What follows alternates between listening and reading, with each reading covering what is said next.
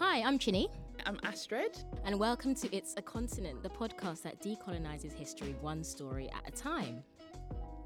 So, we're here to challenge the common misconception that Africa is a country and essentially appreciate the identity of each nation. Um, and through each episode, we'll be exploring key historical moments which have shaped the continent. Hello, and welcome back to episode eight. This is the last episode of our first season. How amazing is that? Like, ah, mate, can't believe it. It's gone by so quickly. Oh my gosh, so quickly. So many hours of research and just like writing essays every week. I have loved it though. I am loving it. I have enjoyed it. Learned a lot. Learned a lot. Yeah, definitely. And it's been great sharing what we've learned with you guys, of course.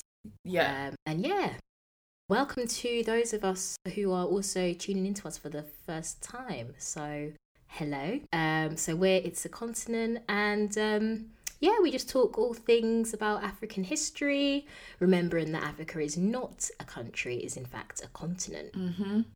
Fact check. Yeah. um. Yeah. How's your week been? It it has been quite a tough week, I think, um, particularly um, with the current climate and.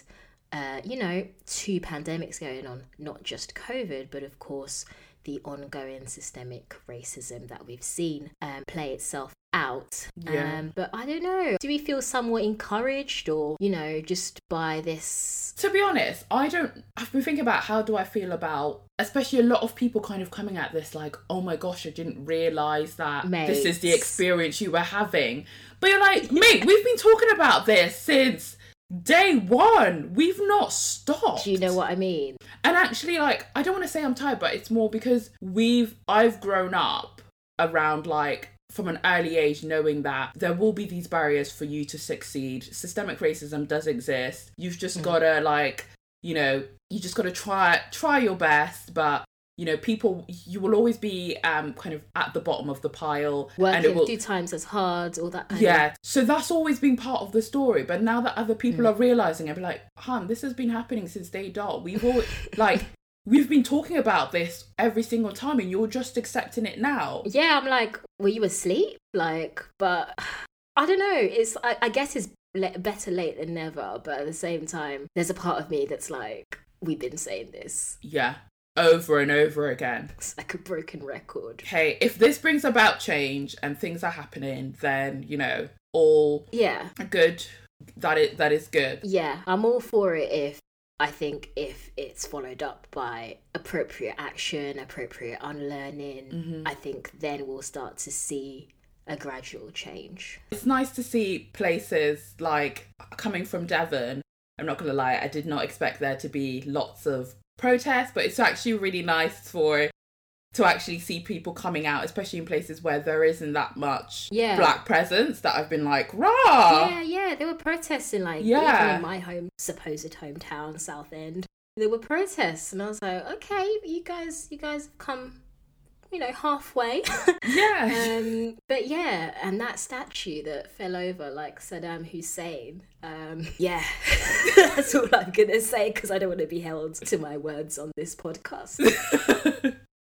Final episode. Where are we going? Where are we to? So we are in Ghana for our final episode, and um, I highly recommend. I've been once, and since I came back way back six years ago, I've I wanted to revisit. So yeah, we're in Ghana this week, and um, on the 6th of March 1957, Ghana was the first African country south of the Sahara to gain independence from European rule. And in today's episode, we're going to discuss the story behind how Ghana fought for independence from the British Empire.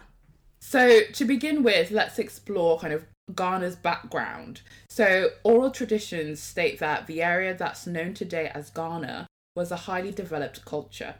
The Akan people traded gold and cola nuts for various items. Portuguese traders named the area of the Gold Coast in 1450, um, and by the end of the 16th century, 10% of the world's gold was produced there. In the mid 16th century, Dutch, Danish, and British establishments were set up. With the aim of trading gold, diamonds, ivory, and most importantly, slaves. Yeah, so this kind of brings back the message home that slaves were essentially in the same bracket as these other commodities. Um, so that is slaves being human beings. So that kind of just puts into context um, the value of, of African lives back then.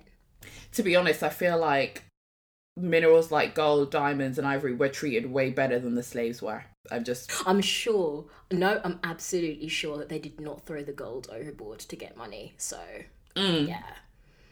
Oh, definitely not. Definitely not. You're keeping that somewhere nice and, you know, Keeping it nice and warm.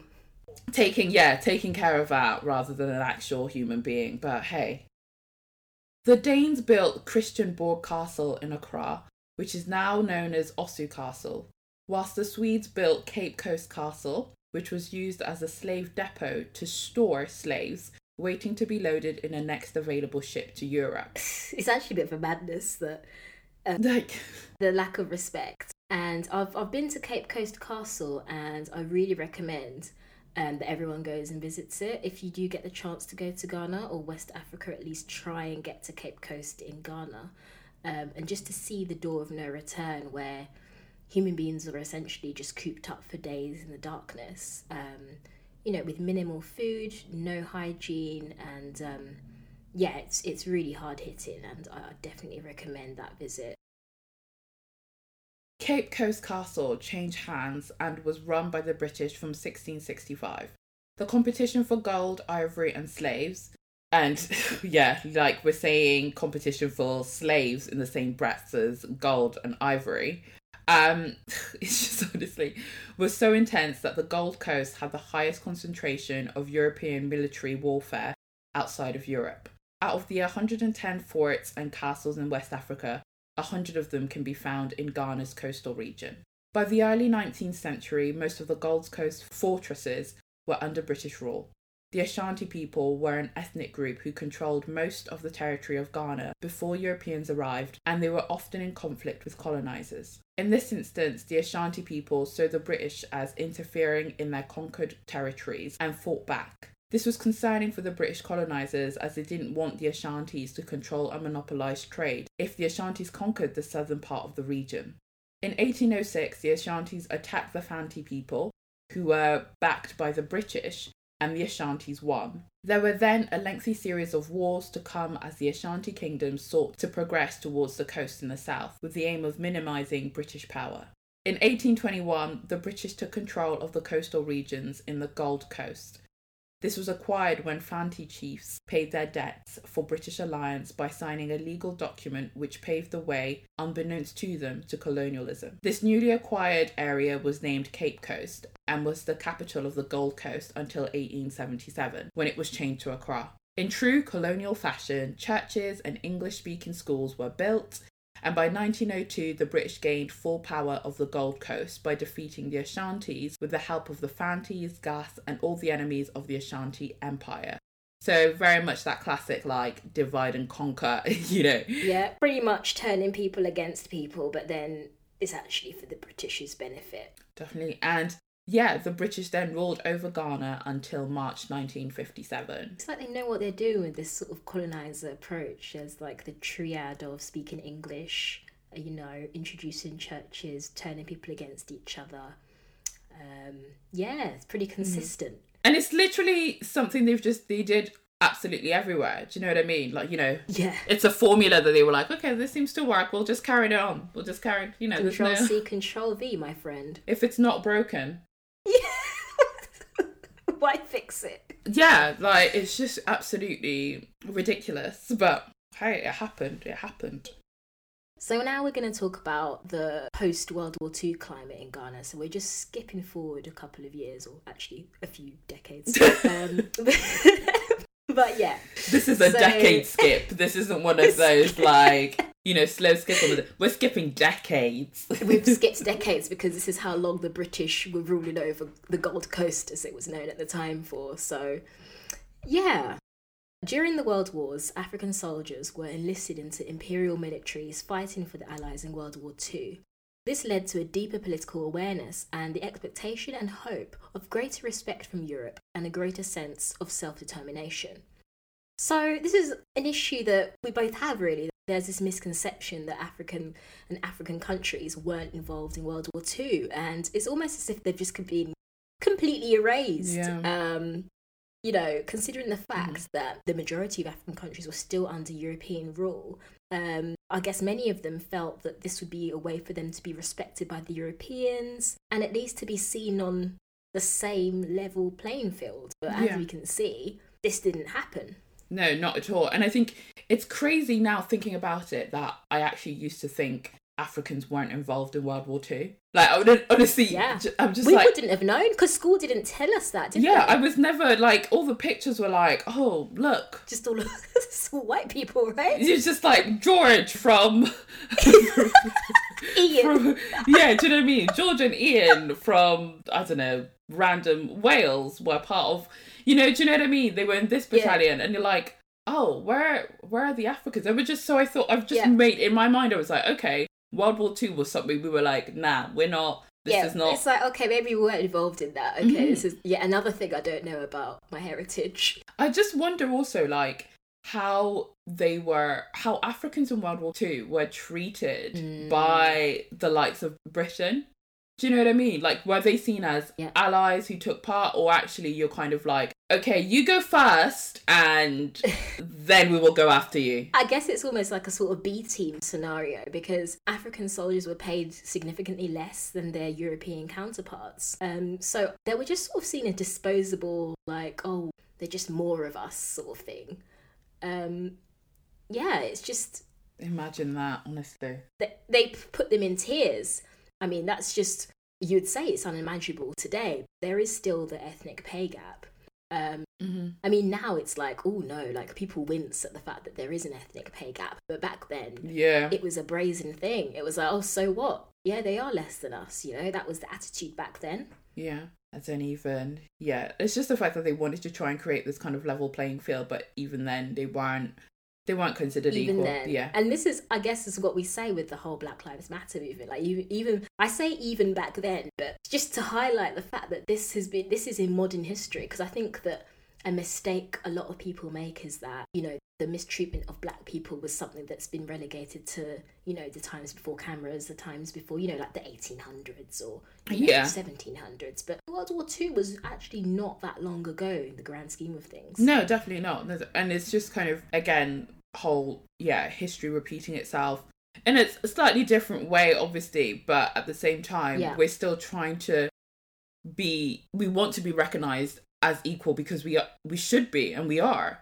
But it's Yeah. just the fact that it takes us having to say it years and years and just like we said before like just earlier like the fact that we've all been brought up on this with this idea of like systemic racism exists it's going to be difficult for Yeah. you you're just going to have to try your best and all of a sudden everybody's had this awakening but mate throughout history our people have had to deal with this idea of just never being good enough or being seen like being equal enough to be treated exactly the same as you are so um it's just yeah i think it's just it's so it's so hard that we've just not learned from from the past Yeah, yeah, no, I completely agree. So this respects that the Africans uh, that fought in World War II were looking for never materialized. Um, so Europe never really showed respect to them as, as you know, just even as a basic courtesy for fighting for the Allies during World War II.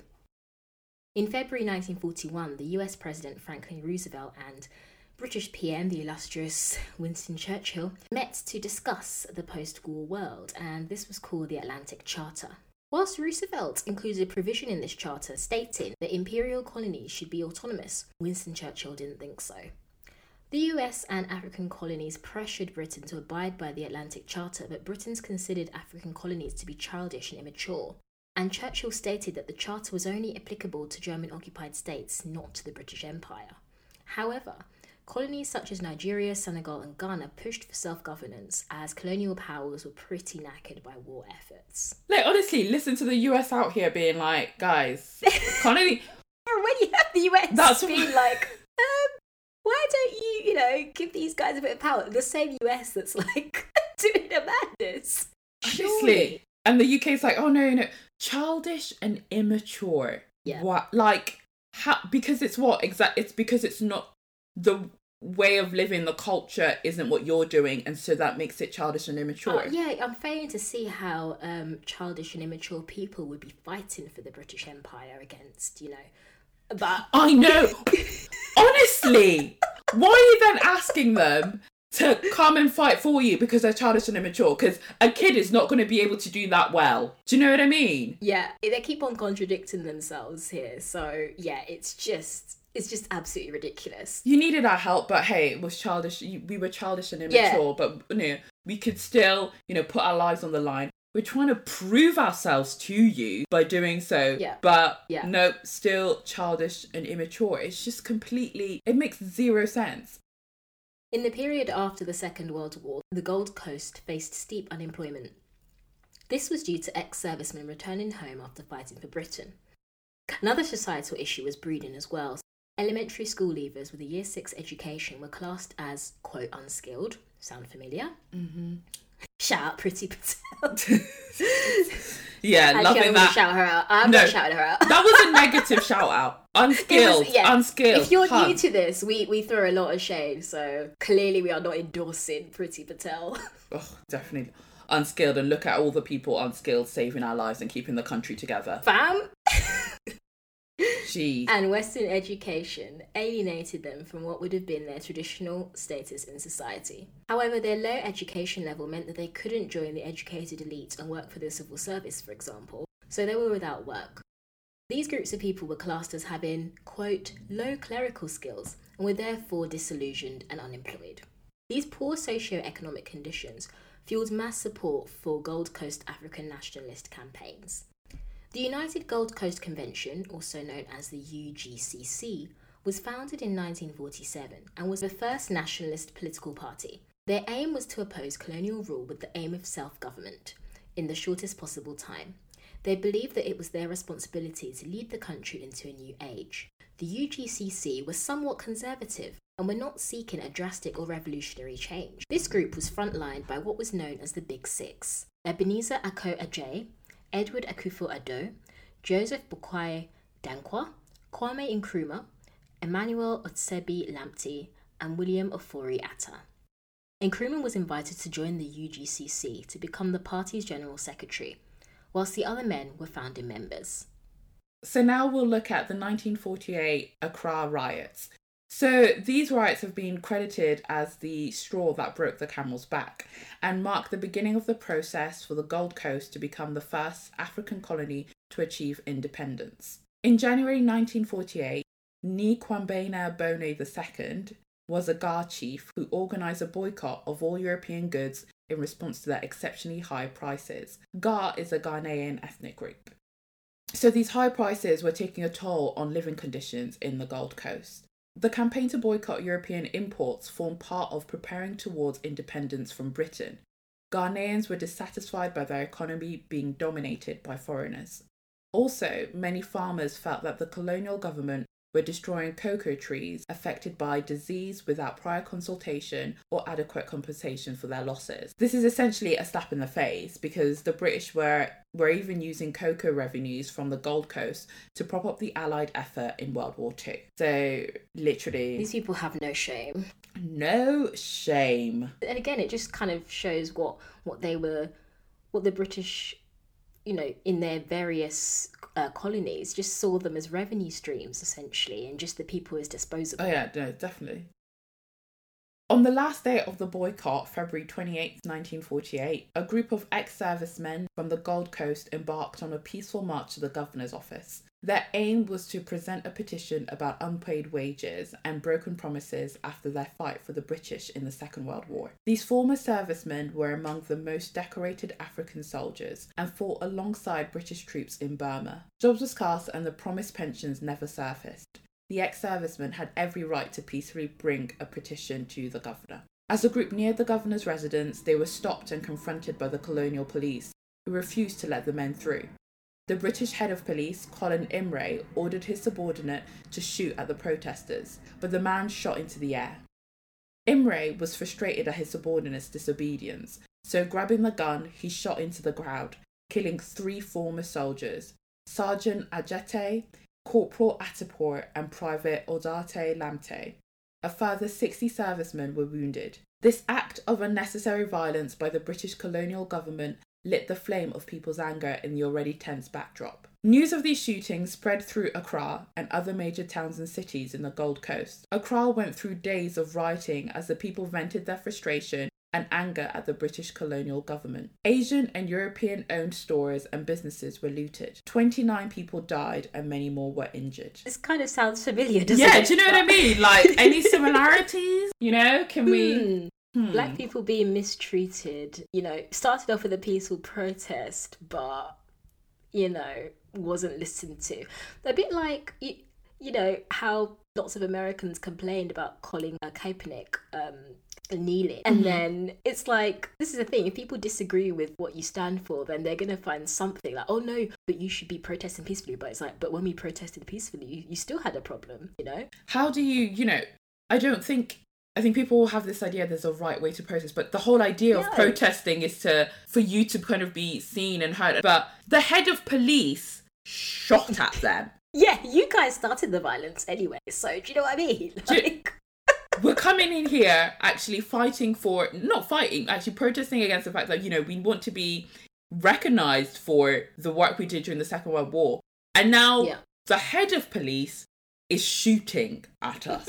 Yeah, yeah, And people then wonder why we're like, oh, actually, there's all this systemic racism. And exactly. And there's a quote from Kwame Ture, who was a prominent member of the Black Panther Party. In order for non-violence to work, your opponent must have a conscience. And I mean, in this case, he was referring to the United States, but you can see quite obviously that you know the the British colonial government didn't have a conscience because it's like, yeah, I'm just gonna use this coca, you know, coca tree revenue, you know, to prop up our war efforts. Just gonna use your soldiers to fight against our enemies, but we're not gonna pay you the same, you know. We're not gonna treat you as an equal. Oh, you tried to mm-hmm. just give me a petition, but I don't really want it. Oh, you know what? I'm just gonna shoot. Like, I'm just going to shoot, yeah. do you know what I mean? It's just, yeah, I just don't understand with this whole thing about not seeing black people as humans Yeah. stems from. Do you see what I mean? Because the, just where is. Where does like honestly for me, I don't understand where does that come from that you cannot see me yes, as a person just as you are. The words that you throw out like childish and immature. And when we looked at previous episodes, it's, you know, we need to be civilized, we need to be educated. And it's just like, at what point does that stop? At what point do you see then, do you see us as humans with equal rights yeah, who are just as capable? Um, yeah. uh, honestly, I, yeah, I don't know. I don't know. The, I mean, the whole thing was a social construct to begin with that was propagated by Europeans to justify their actions, and you know, it just it kind of pervaded everything. So, for example, you know, religion was misused to uphold these values. Science was misused to uphold these mm-hmm. values. So, like every part of the everything that they stood for kind of was used to hold these views. So, and then it's this sense of like believing in like your own bullshit. Do you know what I mean? no, like just just to call it out. Do you know what I mean? Like you're saying, like they've created all of this idea, so then they're able to justify, you know, taking all these resources and things, but you're then believing your own Yeah. bullshit and making sure that absolutely everybody from this day forward completely buys into Yeah. it. It's isn't it so weird how it's just I know when people I find it really annoying when people say I can't believe it's still happening in 2020 but what I find quite fascinating is the fact that it's like this these beliefs have really just stayed and stuck um, just with no sign of slowing down sadly. Um, we moved on from the fact that the world was flat to the fact that the world was round. But we can't. I'm sorry. I, I, but I've got. You've got to sometimes take these things to, you know, sometimes you have to retract the belief Yeah. do you know what I mean guys. You're telling me that now the world is round. I mean, I'm not a true a, a flat earther. I'm really not. And you know, I have a science degree. I know that it's a globe, right? but if you guys were able to move from the Earth is flat to the Earth is a globe, I really, You can't recognize the humanity in another in a black person. I don't see the excuse. The arrest of the UGCC's Big Six took place, turning them into national heroes, boosting their political fortunes. These events increased political awareness amongst the Ghanaian population. The 1948 riots shook the British colonial government to wake up from its state of complacency and made it speed up constitutional reforms. So now we're at the um, inception of the Convention People's Party. Um, in 1949, Kwame Nkrumah broke away from the UGCC and set up the Convention People's Party, also known as the CPP, to campaign for independence. Unlike the UGCC, the CPP's aim was to aim for self government now as opposed to within the shortest possible time. The CPP were a group of young political professionals known as the Veranda Boys and identified more with ordinary working class people than the UGCC and their seemingly upper class mannerisms. Nkrumah's style and promises appealed directly to the majority of workers, farmers, and youth. He was a national leader who they could focus their hopes on. Influential women supported him and were effective channels of communication at a local level, spreading the word through marketplaces. The CPP had a highly effective women's wing, and this was made up largely of women who, whilst crisscrossing the country to buy and sell, carried a spirit of self determination. Let's not dismiss these women as simple market women, as they were also the financial backbone of the CPP party. In fact, it was Ghanaian market women who joined in the boycott of European goods put in place by Nii Kwabena Bonne, and the Makola Women Association was a group that contributed immensely to Nkrumah's activities. Women were also influential in journalism. Mabel Dove Danquah is an example. Mabel used her column in the Times of West Africa newspaper to urge Ghanaians to continue fighting for independence, and also called women to take up an active role in the fight against colonizers. She is also the first woman to have been elected into the African Legislative Assembly. So, as John Boyega said, black men, we need to protect our black women. I honestly, I've fallen so hard in love with that guy right now. It's unreal. It's just, just, oh.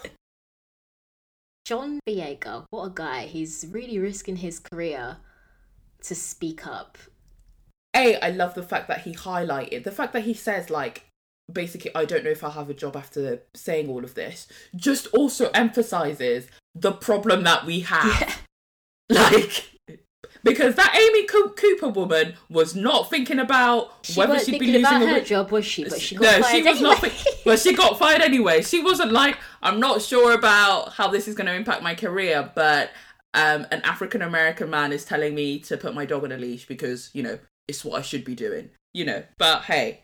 yeah, it's just like he has to think about his job, but you know, Amy didn't have to think about her job, and that, my friends, is white privilege. Uh huh. Done. Look at it.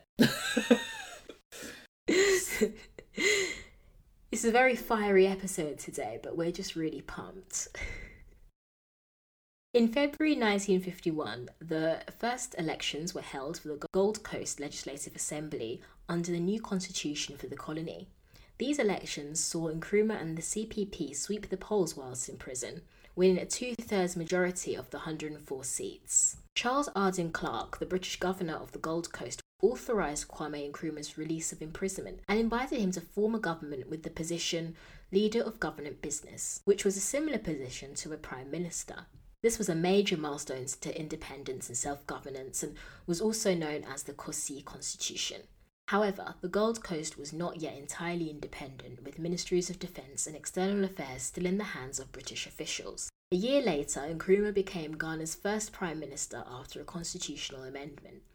Nkrumah was the first black PM in Africa under the British colonial system. Another new constitution was formed in 1954, followed by elections in the same year, which was won by the CPP. In 1956, following another convincing election victory by the CPP, the Gold Coast became the first sub Saharan African state to gain independence. But we really can't count apartheid South Africa at this point, um, despite them technically gaining independence, as obviously it was under the apartheid regime on March 6, 1957, which is um, Ghana's Independence Day. The Gold Coast was gone and was rebirthed with Ghana as its new name. This essentially set off a domino effect, as by 1977, 54 African countries were emancipated from European rule. In fact, all Britain's remaining colonies in Africa were granted independence by 1968, with the exception of southern Rhodesia, which is now known today as Zimbabwe. And uh, yeah, we do have a Zimbabwe episode as well, so we're just going to plug ourselves and tell you to check that out if you haven't. Yeah, plug. Hun, to be honest, at uni, I used to love referencing myself. Do you know what I mean? when you you actually Harvard reference me. Oh, oh yeah, yeah, yeah. I used to do that. You know, if if in doubt you can't find the sources, reference yourself. Just like you know when you were talking about um how like Britain were literally not letting go of Ghana. They didn't want they, they were like, we'll still. because they were going broke from World War Two, I think. Because I think if there wasn't World War Two, how scary would it to be to think that actually these colonies might have just just Mm-hmm. still been there? Because by the time the people in, in these various colonies were like, no, we've had enough of this. It's not as if the UK could really do much because they were already pretty much bankrupt from World War Two, despite obviously using resources from the various Yeah, from these countries that have... they're still bankrupt. Yeah. So yeah, I think if not for that, it's um I, I wonder, you know, how history would have gone. It's um yeah, it's really interesting to to think about that. And I think an important point to make is just also because they've, you know, independence and all of that. I think it's also important to recognize it doesn't mean that, especially from a West perspective, Yeah. that we've n- that there's still not that hold over the continent. Yes. I think it's very easy to kind of feel like, oh, everyone's free, love it. Yeah, no, that's when our, our good friend foreign policy uh, rears its uh, Mhm, its familiar face. So yeah. Let's have a look at modern day Ghana. So, between the 4th and 13th century, uh, Ghana was named after the medieval Ghana Empire of West Africa. The actual name of the empire was Ouagadougou. The original Gold Coast flag symbolized the supremacy of the British Empire. And, guys, once again, this is definitely Trash. a flag Basura. look up time because this this flag is Basura. when you feel like okay i'm a little bit more experienced on paint on the laptop and when i'm thinking um africa and ghana you know Mm, they were elephants? oh yeah elephants you know Yeah. sunny weather got just Let's just so stick a Great Britain flag as well, you know, just to what yeah just on the corner there just because wow God save the definitely Queen want to look that. up because it's just literally Google Gold Coast flag and I don't know. It feels like they had a school kid competition. Be like, guys, we've got another country for us.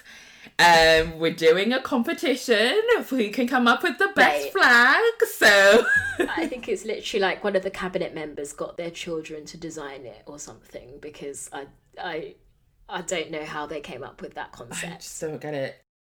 Today, thankfully, Ghana's flag, um, all brand new. Um, so the flag itself today has a black star on top of three stripes, uh, which is which are red, gold, and green. The star is inspired by Marcus Garvey's Black Star Line. Madame Theodosia Salome Okoh designed the flag. She was an artist and stateswoman, and in an interview, she explained that she decided on the three colours of red, gold, and green because of the geography of Ghana. Ghana lies in the tropics and blessed with rich vegetation, and the colour gold was influenced by the mineral rich nature of our land, and red commemorates those who died or worked for the country's independence. Then the five pointed lone star, which is the symbol of African emancipation and unity in the struggle against colonialism. So what happened next? Well, President Nkrumah launched a series of popular social projects in Ghana and was well loved by Ghanaians, including the Organisation of African Unity, which was set up in 1963. The key aims of the OAU were to encourage political and economic integration and to eradicate colonialism and neo-colonialism from the African continent. This was used as a model for the Organisation of African American Unity, the OAAU, which was established by Malcolm X. Nkrumah was deposed. Uh, I'm sure we can guess how those who are Mm-hmm. who are long-term listeners of the podcast, we we all know how it goes down. So um, It was a coup. Always a classic coup. Um, a classic coup. But some say that this was a CIA supported coup, which kind of puts a different perspective on the nature of coups, um, particularly in the African continent, because we always forget um, that there could be, you know, another influence that are causing these coups to happen. And the resulting effect is that it makes the continent look unstable. But that's my tea for today. On February the 24th, 1966, Nkrumah was on a peace mission aimed at bringing the end of US intervention in Vietnam. Which is ironic because the US is involved in this coup in Ghana. this mission was in China and was with Premier Chau En-Ling of the People's Republic of China. Premier Chau informed President Nkrumah that there'd been a coup in Ghana, so imagine being you know, away from your country wow. and then hearing that there's a coup in the country that you're supposed to be leading. Like, this is a bit more than the kids taking over when they're home alone. Yeah, do you know what I mean? You just be like, oh, not again. Another coup, guys. it's like, what? Sorry? After the coup took place, a declassified document by the President's Acting Special Assistant for National Security Affairs, which is a long name for a job title that involves not minding your business, wow. basically, wrote a congratulatory memo, which is a declassified document which we've put in the episode notes. This document stated The coup in Ghana is another example of a fortuitous windfall. Nkrumah was doing more to undermine our interest than any other black African in reaction to his strongly pro communist leanings, the new military regime is almost pathetically pro Western.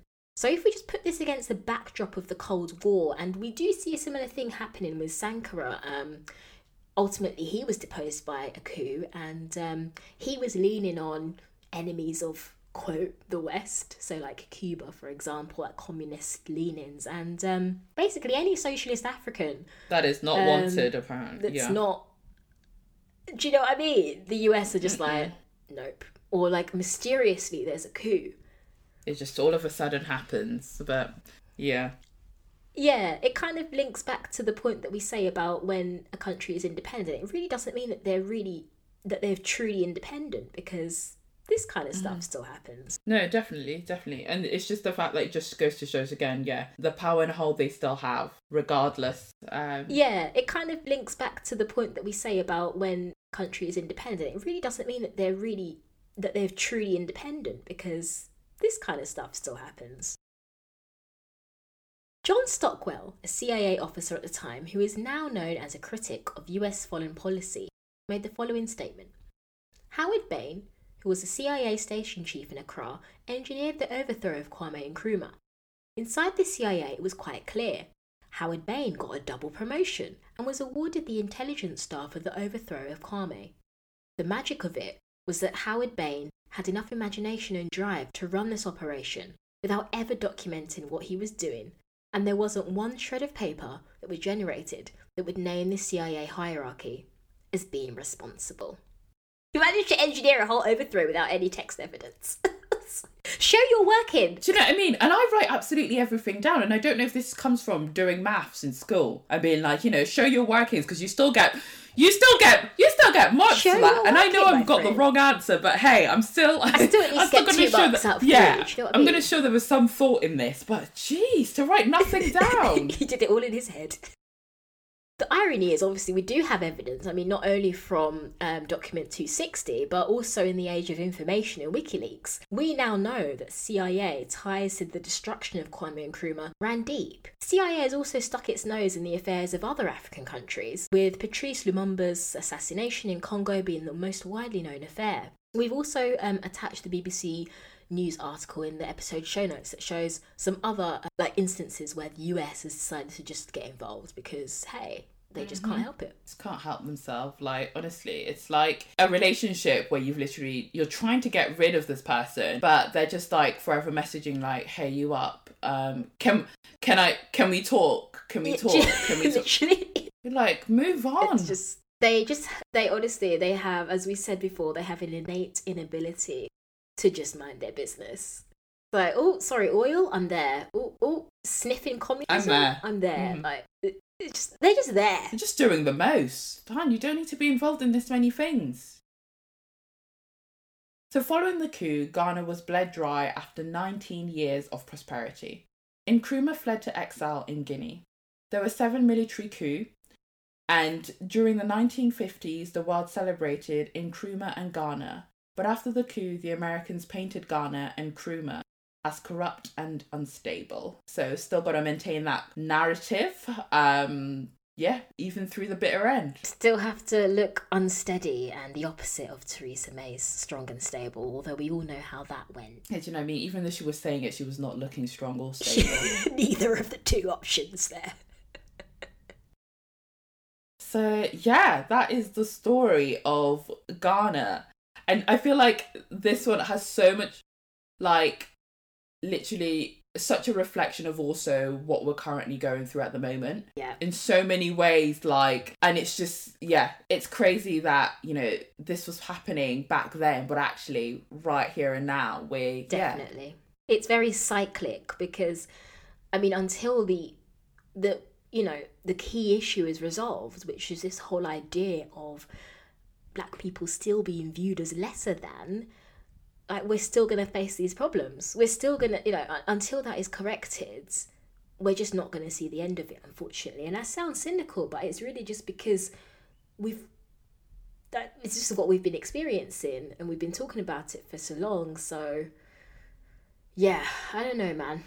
Yeah, I do want to be like optimistic about it because I feel like, you know, our parents' generation, generation like before them, we're kind of like, you know what, this is as long as you prepare your kids about what it means to be black in society and you try and best prepare them, then that's all you can do. But actually, I just, I do hope, like, with everything that's happening at the moment, that we really do, it does opens people's eyes to actually be like, do you know what? This is rubbish. Yeah. Yeah. Yeah. I think that, yeah, the onus is really, because there's been so much focus on black parents telling their children this life will be hard for you, which, you know, it is. But I think the onus is really now, the shoe is now on the other foot because we need people telling their children, no, like, definitely, you know, you like black people are not criminals, you know, they need to.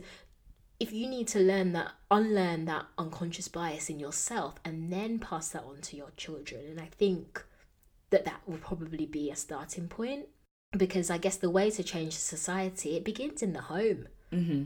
Definitely. Um, so I, I, guess that's how these attitudes have still persisted mm-hmm. to today. So that is a wrap for season one. We've done it. It has been like Thank you so much to everyone. If you're new from this episode and you've been supporting us from episode one. Thank you for listening. Thank you for the messages, the emails, the support.